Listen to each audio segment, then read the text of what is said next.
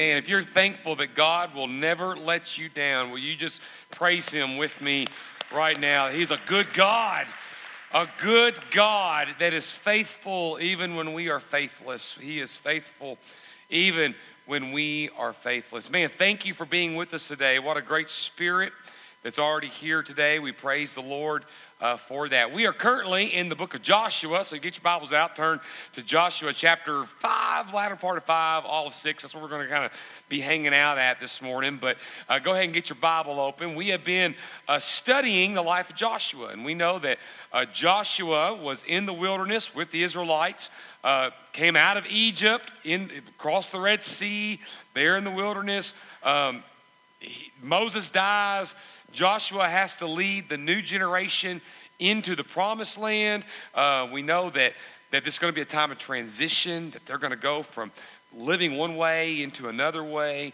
And so that's what we've been talking about, using the book of Joshua um, and understanding that all of us have transitions. We have a point A, a point C, and then B is somewhere in the middle somewhere. And we go through transitions in all types of things family transitions, work transition, transitions, church transitions, things that, that aren't always easy to progress forward into or to change. Things are not always easy. And the book of Joshua was definitely not, their transition was not easy because when they crossed the Jordan River, they were going to have to fight for Canaan. They were going to have to fight for the promised land. And God gives Joshua this amazing verse, this amazing verse for times of transition.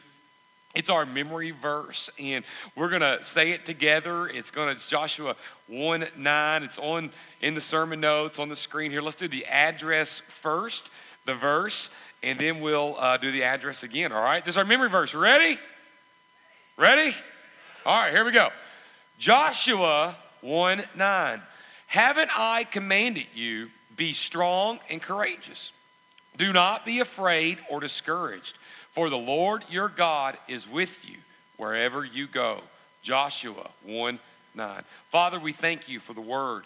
And God, this morning, as we look at the life of Joshua, we pray that you, Lord, would uh, teach us, Lord, and guide us um, about transitions. But Lord, also, Lord, to know how to get through the tough parts of transitions, Lord, uh, the difficult parts, the sad parts, the frustrating parts. That, Lord, that you would speak uh, to all of that, all of those groups of people, the saddened, the frustrated, the, uh, the impatient, God, the, uh, the struggling, the depressed, the discouraged. May you help them, God, today. And we thank you, Lord, that, that you rose from the grave. And God, that because of that, you can knock down any wall that stands, Lord, in your way. And we thank you for Jesus. And we pray this in the name of Christ. And all of God's people prayed together. Amen. Walls. Have you ever hit a wall? Before. You know, you know what I mean by that, don't you? Hit a wall. It means you're going and everything's going smooth, it's going good, and then boom, you hit a wall.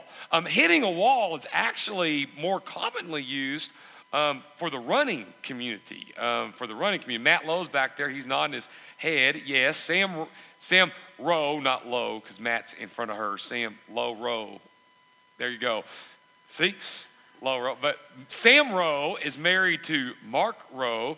Um, and Mark, of course, you know, is a coach, and Matt over here is a coach. And um, and this week, I, I, I, texted Mark. Mark was in the first service this morning, and and I texted Mark. I said, Mark, I need you to help me. He said, Okay, on, on what? I said, Well, I know there's a running term called hitting the wall, and I know what it means. Like you're running and deplete energy and you just can't go forward. It's like, oh no, I, I, I, can't make it. I said, so tell me about hitting the wall. Tell me what that's like. And, and I'm going to quote Mark this morning, Sam. So, you know, there you go. This is Mark's words. Uh, he said, if you want to run enough miles in training um, that when you're in a race you can handle the, the wall, hitting the wall, he said eight to 10 miles per day for a 5K race is typical.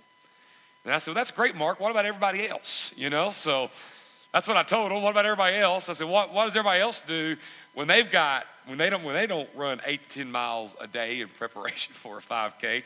Um, that running community, God bless them. But you know what?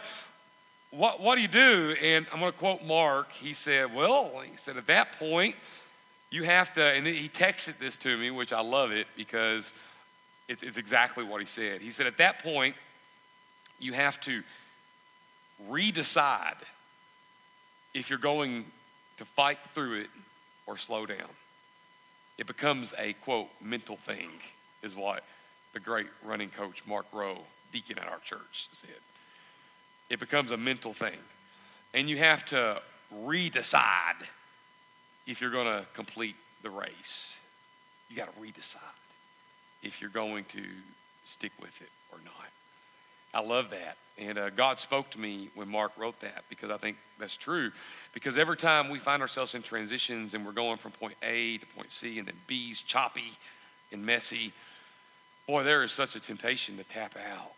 And there's such a temptation to give up and just to say, hey, man, forget this. I'm out of here. Uh, you know, because it's not just in running that we hit walls. I mean, I think all of us can say that we've been in jobs before, that we know it's the right job, it's a good job, but the monotony gets to us. You know, we know that's where we're supposed to be at, but yet it's like, man, I just don't want to, I don't want to do this anymore. But yet there's no reason for that except for maybe just selfish reasons, perhaps. You know, God's not calling you to leave that job. It's just, you're just getting tired and you hit a wall. You hit a wall, or you think, um, you know, or you think, man, my marriage has been going so well, but man, it's like the fire went out of it, or it's like the, the romance left it, and now, and now what? Now what am I going to do? You know, do I just tap out? Do I give up? You hit the wall. You got to redecide if you're going to go forward. Or uh, maybe perhaps it's with your children. You raised your children for the glory of God, to love Jesus. You kept them in church. You prayed for them. And now you see them drifting from God or walking away from the Lord, and you think, what in the world? I mean, I didn't raise my kids to do this, and now they're they're doing this, and you think, do I just need to give up on them, or do I keep praying for my children? Do I keep asking God to bring them back? You hit the wall. You got to redecide. You got to you got to take a step back, and you got to process it, and you got to say, is it worth it? Do we do we go forward? Um, you know, even I think on a spiritual level, many of you all have been to conferences or revival services and you get all fired up and I mean, you come back and then you're ready to charge hell with a water pistol. You know what I, you know what I mean? Like that. Then you come sit underneath my preaching for a couple months. You're like, man, I got to get back to that conference quick, you know? And, you know, you, and, and maybe your Christianity, you are learning that it's not all up on the mountaintop. And sometimes it's, you know, it, you don't feel on fire all the time. And, you, and it's not like you are living off of emotions all the time. It's like it's real life, kind of. And you start thinking about this Christian walk, and you say, man, if am I still going to serve Jesus even if the emotional mountaintop is not there? And which, by the way, it's not if you go through a valley as a Christian. What is it, church? It's when you go through.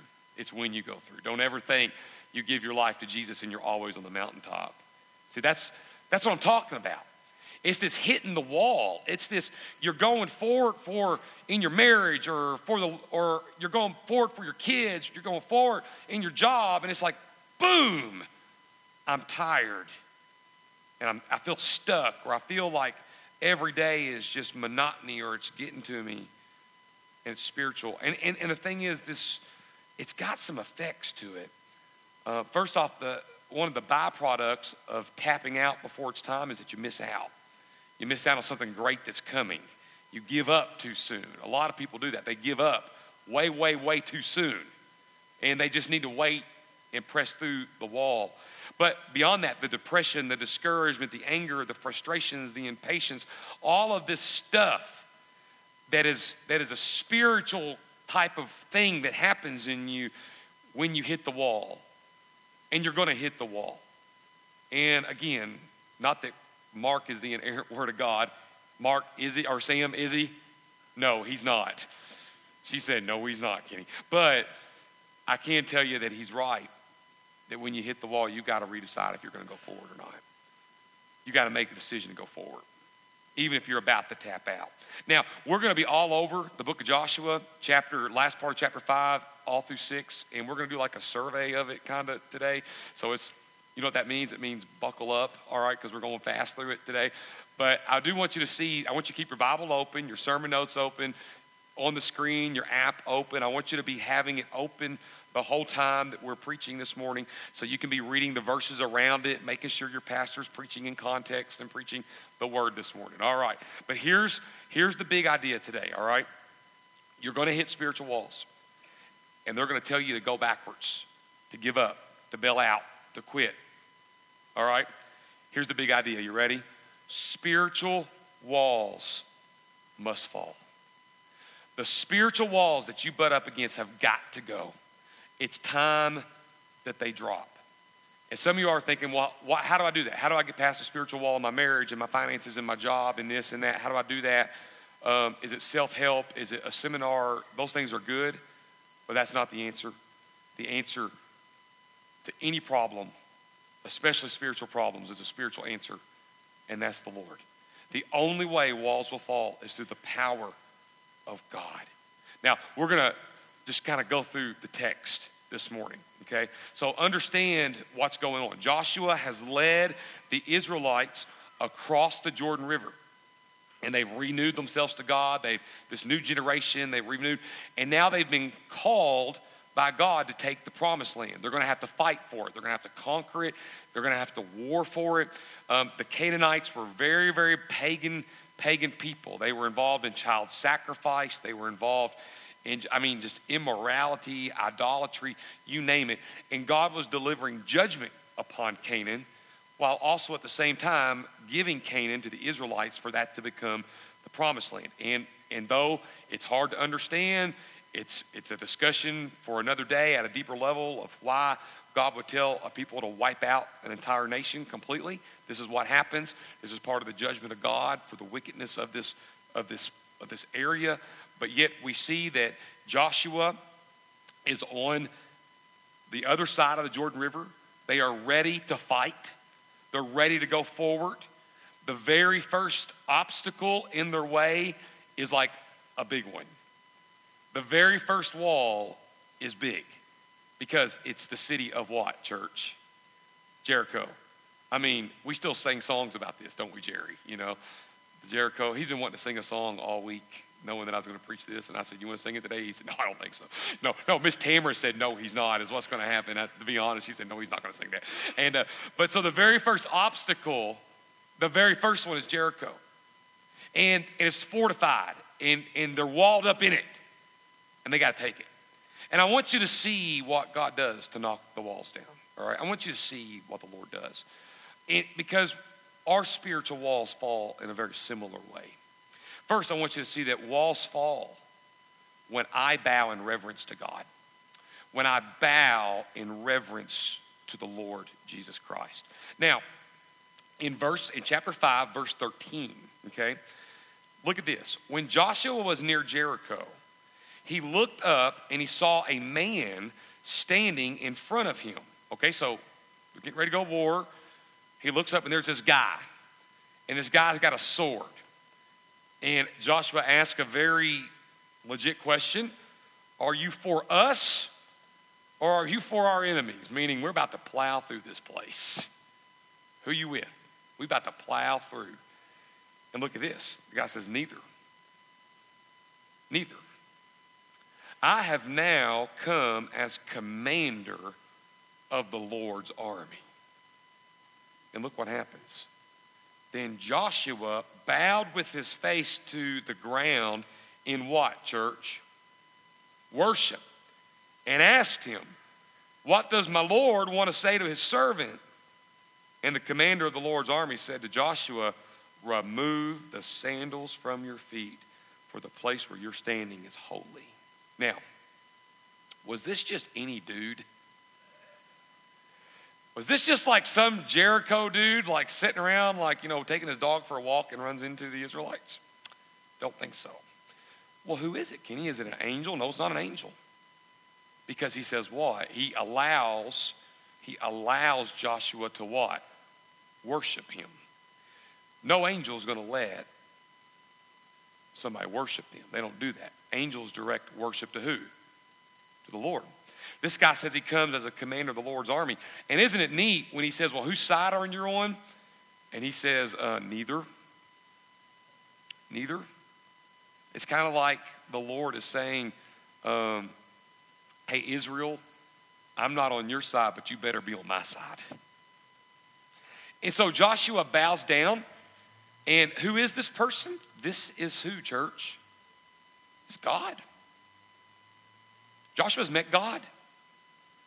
God has taken the form of a man, of a soldier with a sword, and this is God. Notice how he said, Take the sandals off your feet, for the place where you're standing is holy. Does that remind you of anything? Moses and the burning bush. Remember how I told you last week that it's almost like this generation is getting like a round two of what Moses went through? Remember that? Moses had the burning bush experience, Joshua has the commander experience. Many theologians would even go a step further, and without getting too deep into theological waters here, all right, most theologians believe that this commander of the Lord's army is none other than a pre incarnate Jesus Christ. That this is Jesus, the second member of the Trinity, before he came as flesh and blood. He's taken the form. Now, whether you disagree with that or not, I'm just telling you, most theologians believe that this is the second member of the Trinity, and I'm kind of there too. And that this guy is the Lord. And Joshua is bowing before him. He has to remove his shoes. I think about the walls that we face in our life, in our marriages, in our church, our family, children, grandchildren, etc. Before that wall is ever ready to fall, before it's ever ready to be decimated so you can press forward with what God has for you. The very first thing that has to happen is for you to get on your knees and acknowledge that God's the boss.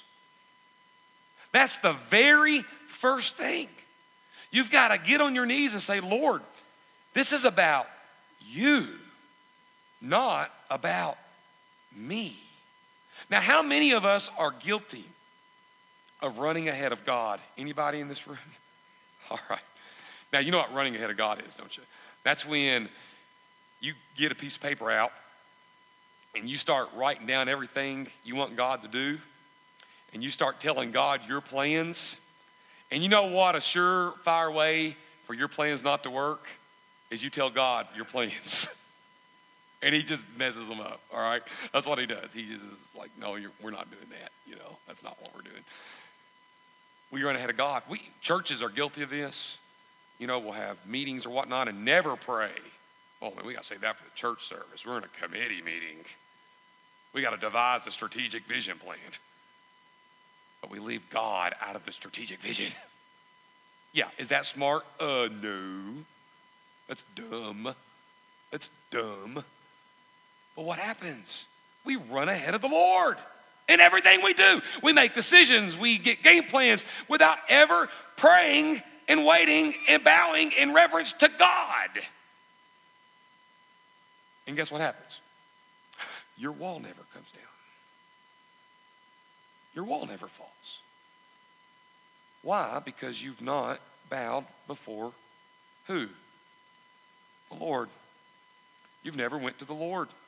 I love what Jesus said. He said, but seek what? First, his what? His kingdom and his righteousness, and all these things will be added to you. What comes first, guys? What comes first? The Lord comes first in everything. The Lord comes first. So I ask you, in, as you press forward for what God has for you, and that boom, that wall comes up, and you start devising strategic plans to get through it, I just ask you, have you just drawn near to God? Have you come near to the Lord Jesus Christ? Have you done that? And if not, why haven't you? It's a surefire way to get rid of all your frustrations if you come to the Lord. You can trust in God. So I see that walls fall when I bow down to Him. But Kenny, I just like it my way. Anybody else like that? We the Burger King Christians, aren't we, you know? We like it my way. Ate Burger King for the first time on Friday, and Terrence said, That's disgusting. Walls fall. Look at this. Walls fall when we bow in reverence to the Lord. But second, walls fall when I open my ears. When I open my ears. Now, the text is in front of you, but look here. Look at verse. Um, look at verse um, one of chapter six. So the Lord is speaking to Joshua. Joshua is worshiping the Lord. Now Jericho was strongly fortified because of the Israelites. They knew they were coming. They hunkered down. They, they built the wall up. No one leaving or entering. And the Lord said to Joshua, notice that verse, the Lord said to Joshua. That's what I want to emphasize. The Lord said to Joshua. Now you can scan through the rest of it, but here's what he says in a nutshell. He says, Joshua, what you're going to do, you're going to go up to Jericho. We're going to take the city. We're going to bust the city down. But here's how we're going to do it. You're going to get all the people lined up every day. Every day. They're going to get lined up. They're going to get the Ark of the Covenant out. And y'all are going to march around the city one time, once a day, for seven days. Except on the seventh day, you're going to walk around it seven times, and then you're going to toot the horn, and you're going to yell real loud, and the rest will fall into place. Now, how many of you all served in the United States military? All right? What would you have done if your commander told you to do something like this in war? I mean, like, I think about Joshua's faith, but then I think about like all the other Israelites are like, dude, what are you talking about? We have to do what? We got to walk, wait a minute, we got to walk around a building and then yell real loud for like a week? Yeah. See, God was doing something. The Lord, right out of the gate, was showing Israel that he was going to take the land, not them. God was going to take the land. The Lord was going to do it. So, is this a weird military plan? Uh, yeah. So, does God ever tell us stuff that's weird?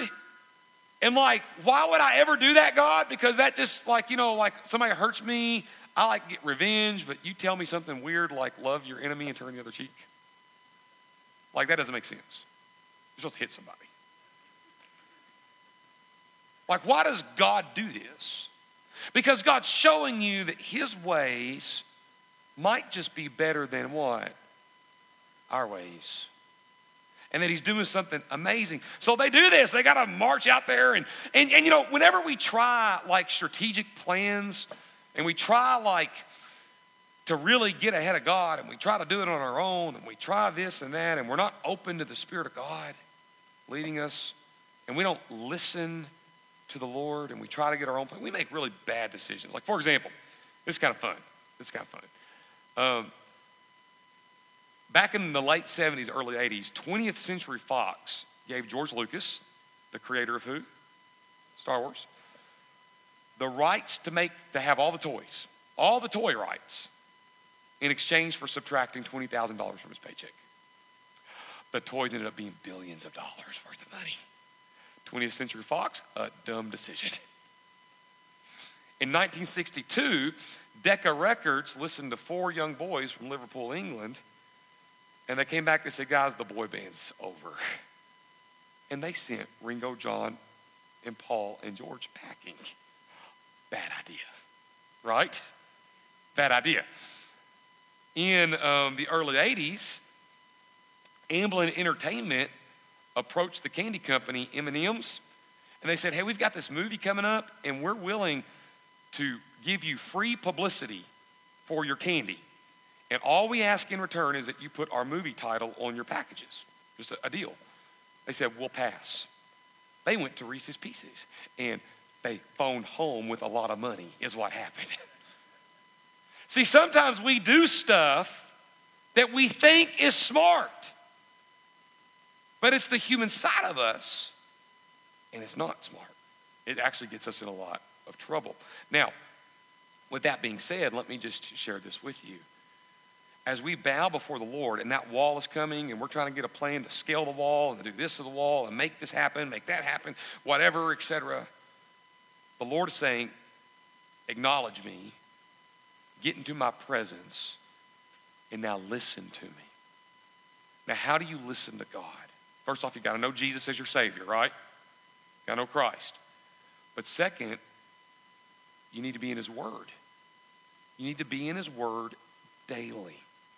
The Bible should not be something that we pick up occasionally or that we pick up every now and then. Uh, no, the Bible should be part of our daily life, that we're reading and studying God's Word every day. You've heard your pastor say this before, but I'll say it again. I think you should do it systematically, meaning that you start with like the book of Matthew or the book of Mark or, or a book and you read verse chapter 1, verse 1 until you just go through it. I think there's some value in that.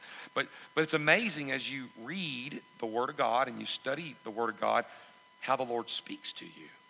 How the Lord will just print it words on a paper will jump out and give you the direction that you need. You know, I, I, so many times people just say, hey, Kenny, I'm just really praying about what to do. And I'll ask them, have you first off prayed about this, like consistently, repeatedly? Well, no. And then I'll say, well, have you read your Bible? Well, no. Well, that's why you don't know what to do. That's why. Because you're not in the Word and you're not praying. Your decision making will become a lot better if you do those two things. Just those two things. Your decision making is going to go off the charts if you do just those two things.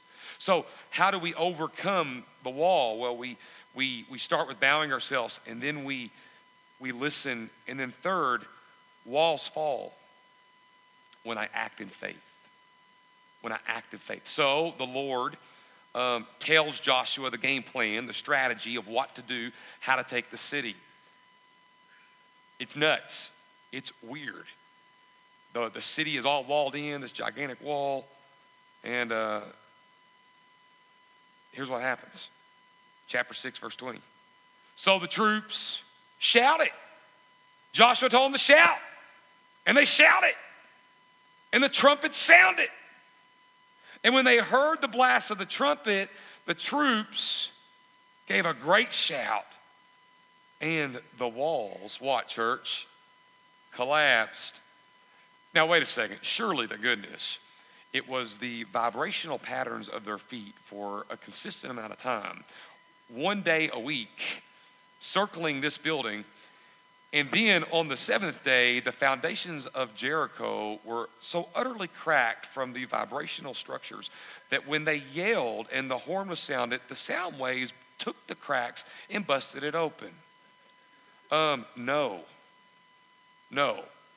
Let me tell you what happened. They were obedient to God. They did something crazy that God told them to do. And guess what happened? They shouted, and God brought the walls down.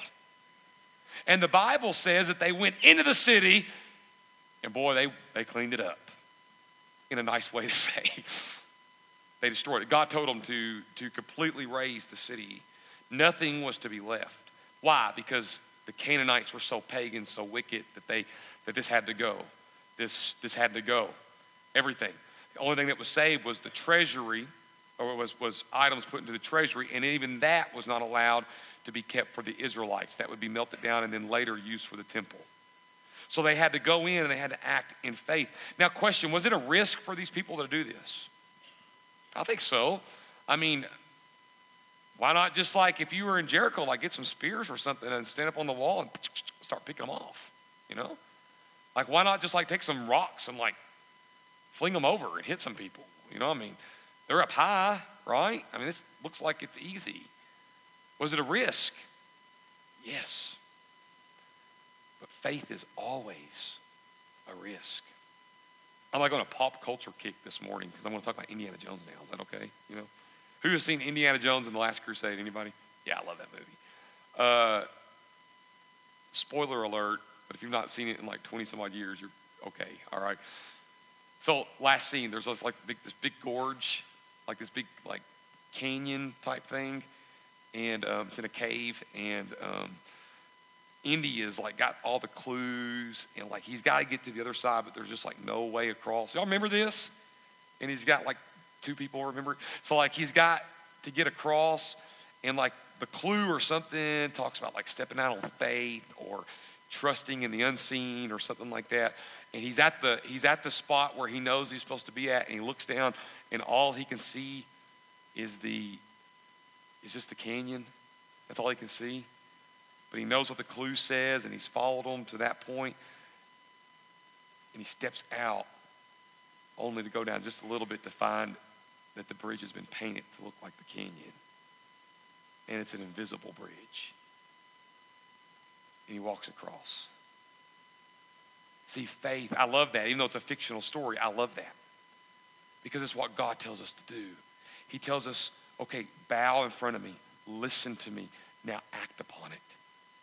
Act. Have faith. And when you step out, yes, it's scary. You might fall a little bit, but boom, something's there. It's not a painted bridge, it's the hand of God. And the Lord is walking with you, and the Lord is moving you. How do spiritual walls fall? They fall with an amazing amount of faith. They fall with us having faith in God. The wall is there, and we have no idea how it's going to fall down, but yet we read the Bible, we hear the biblical teachings, we see the principles of scriptures, we begin to apply those, and we trust that somehow, some way, someday, God's going to bust the wall down. We trust in God. By the way, the Bible is very explicit about faith. We're saved by faith, amen? Grace through faith, that's our only salvation, faith alone. But even when you read in Hebrews, it tells us that the way we please God is through what? Faith. It's how we make God happy, is with faith. So when we meet obstacles at work, at parenting, at marriage, listen to God and have faith. What is the Lord telling you right now to trust Him in? What area? Maybe it's to do the exact opposite of what the world says. And it might just mean that you got to take a risk for the Lord. Finally, I want you to see this that walls fall for the glory of God. Now, I'm going to give you some reference here. They were supposed to annihilate all of Canaan, like no survivors, nobody left. That's, that was their rule. But there was there was an exception granted. Right before they went in and they started the circling and they did all that, they sent two spies over and they went into, they snuck into Jericho. And word got out that there were some people in Jericho. We need to kill them, the, the Jerichoans, whatever you call them. You know, uh, they they were looking for them, and they found refuge. The two spies in the house of Rahab, a prostitute and she hides the guys up in the rafters and throws like some straw over them and stuff like that. And so like they're looking, and her house was built into the wall, which is kind of cool. And she lets them like go through the window and like they scale down the window. Like the Bible is so cool, isn't it? You know, and they they do that. And then the the guys tell Rahab, because you did this for us and you helped us. When we come in and when we take it over, which by the way, we will. we will spare you if you take a red cord and tie it on your house. Uh, literally, the red light district, wasn't it? Or the red cord district back then, wasn't it? You know? That's what it was. That's, that's what it was. The red cord district. You tie it around, we come in, we kick people, you know, we get them, we're going to save you. We're going to save your family. Look what it says, and I won't read all of it, but verse 22. Joshua said to the two men, they were the spies that scouted the land, Go to the prostitute's house, bring the woman out of there, and all who are with her, just as you swore to her. Now, wait a second. Why are we saving the prostitute again? Like, of all the Jerichoans that we could rescue, you want us to rescue who? The prostitute? the prostitute? Uh, why? Why? Of all the people, why? Well, because Rahab had faith. She had faith in the God of Israel. The rest of them were vehemently opposed to the God of Israel. So it's faith is something that's involved. But you know what's really, really crazy?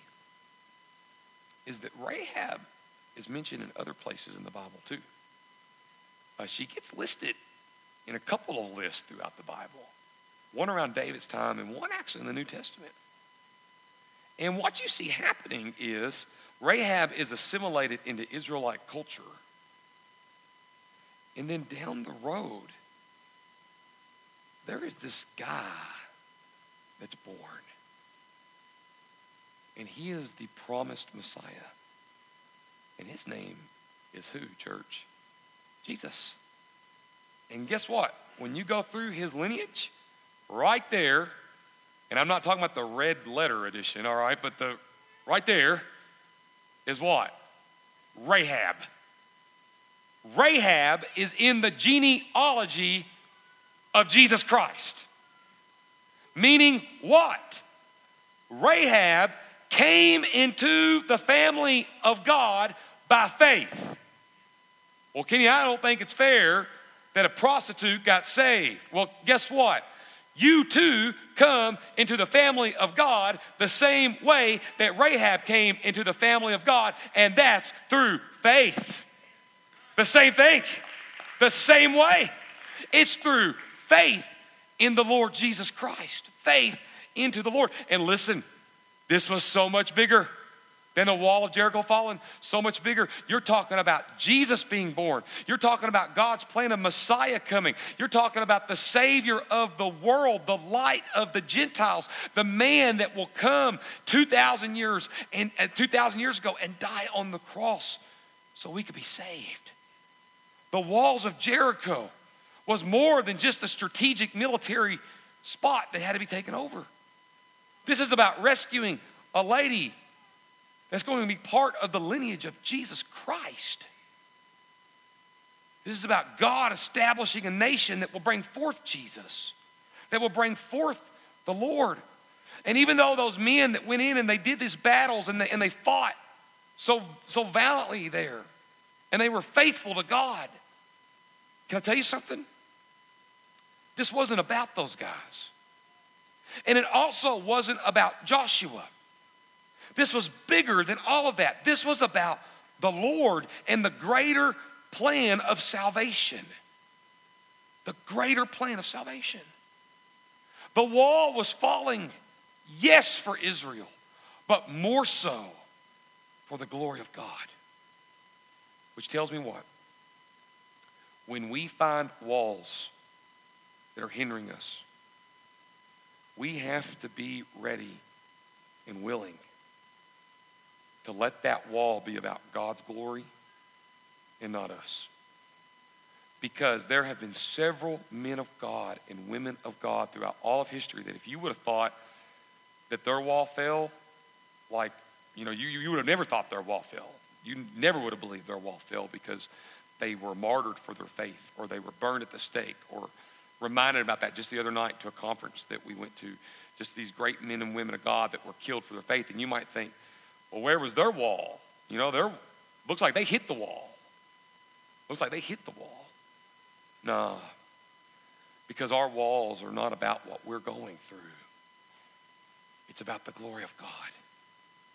And you know what? If we happen to die in the process of that wall falling, praise the Lord. Because it's about the Lord. It's about God. It's not about us. What you're going through today is an opportunity for God to get glory. Does that not change your perspective a little bit, church? Does it not change your perspective that Jesus is wanting to emerge out of this very difficult, very frustrating, very hard thing that you're going through? that Christ wants to receive the glory, and this is not about your suffering, but it is about His glory.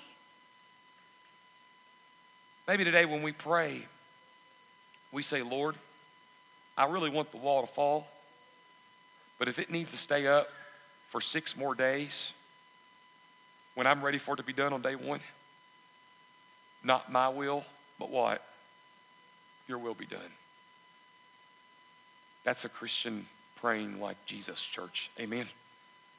Not my will, but your will be done. See, our greatest wall is not our finances, our marriages, as important as that is. It's not. It's not the biggest wall. The biggest wall that needs to fall is the barrier between us and God, the wall of sin that hinders us from the Lord. Now, listen, Jericho would fall, and we're, and we're not done with Joshua. We're going to go several more weeks into Joshua, but they take the land up. They take the land. Spoiler, all right? They win. And they will eventually establish a kingdom. Joshua will never see the kingdom. He'll die. Fight, you know, he'll die, you know, just seeing battle. He never sees the final product, which is kind of cool. But they eventually get kingdom kings and they build this temple where they worship God, like it's it's permanent. And I remember when Jesus died, something happened in that temple. There wasn't a wall in the temple, but there was a big what? Curtain in the temple. And behind the curtain was this place called the Holy of Holies. And only the high priest could go in there just one time a year. That's it. And it was a sim, it was really symbolic. It had a huge symbolism to it that said there's a there's a wall between us and God. There's a wall between us and God. And when our Savior died on the cross for our sins, when he said, Father, into your hands I commend my spirit. Do you know what happened? The sky turned dark. There was an earthquake, and that curtain did this. And it fell. Friend, the greatest wall that you'll face between you and God was knocked down not by the shout of people, but by the death of Jesus Christ. That's it. That's it. And today I give I leave you with this encouragement that if you know Jesus, you live with a God without walls. You live with a God without walls. And if the Lord Jesus could knock down that wall in your life, I think everything else is going to be okay. Father, we thank you for Jesus. We thank you for his death and his burial and his resurrection. Jesus is the better Joshua. You, Lord Jesus, are the better Joshua that knocked down the walls of our sin. Oh, Lord, we are the Rahabs that were spared, God, from your wrath and your judgment. And we just thank you, Lord, for your grace. We thank you we thank you for your word and how it teaches us today and how you guide us in it, Lord. And, and we pray, Father, today that whatever wall we're dealing with, uh, God, that we'll just get before you, we'll bow before you, we'll, we'll listen to you, we'll pray, we will act in faith. And Lord, that we would dedicate it to you. Our marriages dedicated to the glory of God, our parenting dedicated to the glory of God, our churches dedicated to the glory of God. Oh Lord, help us to be strong and courageous as you knock down the walls. God, if someone today needs to come and unite with the church, give them the courage to do so. If they need to come to, to receive Jesus, give them the courage to do so. Lord, if if someone today is just struggling in their marriage, struggling with their kids, struggling with their finances, Lord, may they just see this struggle, Lord, this struggle, God, can be used for your glory. And God, just teach them. So, Lord, we thank you and we ask for you to move today. In the mighty name of Jesus, we pray. Amen. Our pastors are up here. We invite you to come as you stand to your feet, as you sing. You're welcome to come and pray. We would love to pray with you. Me and Jason, Charlie's here too, as one of our deacons. We invite you to come as God is leading you today.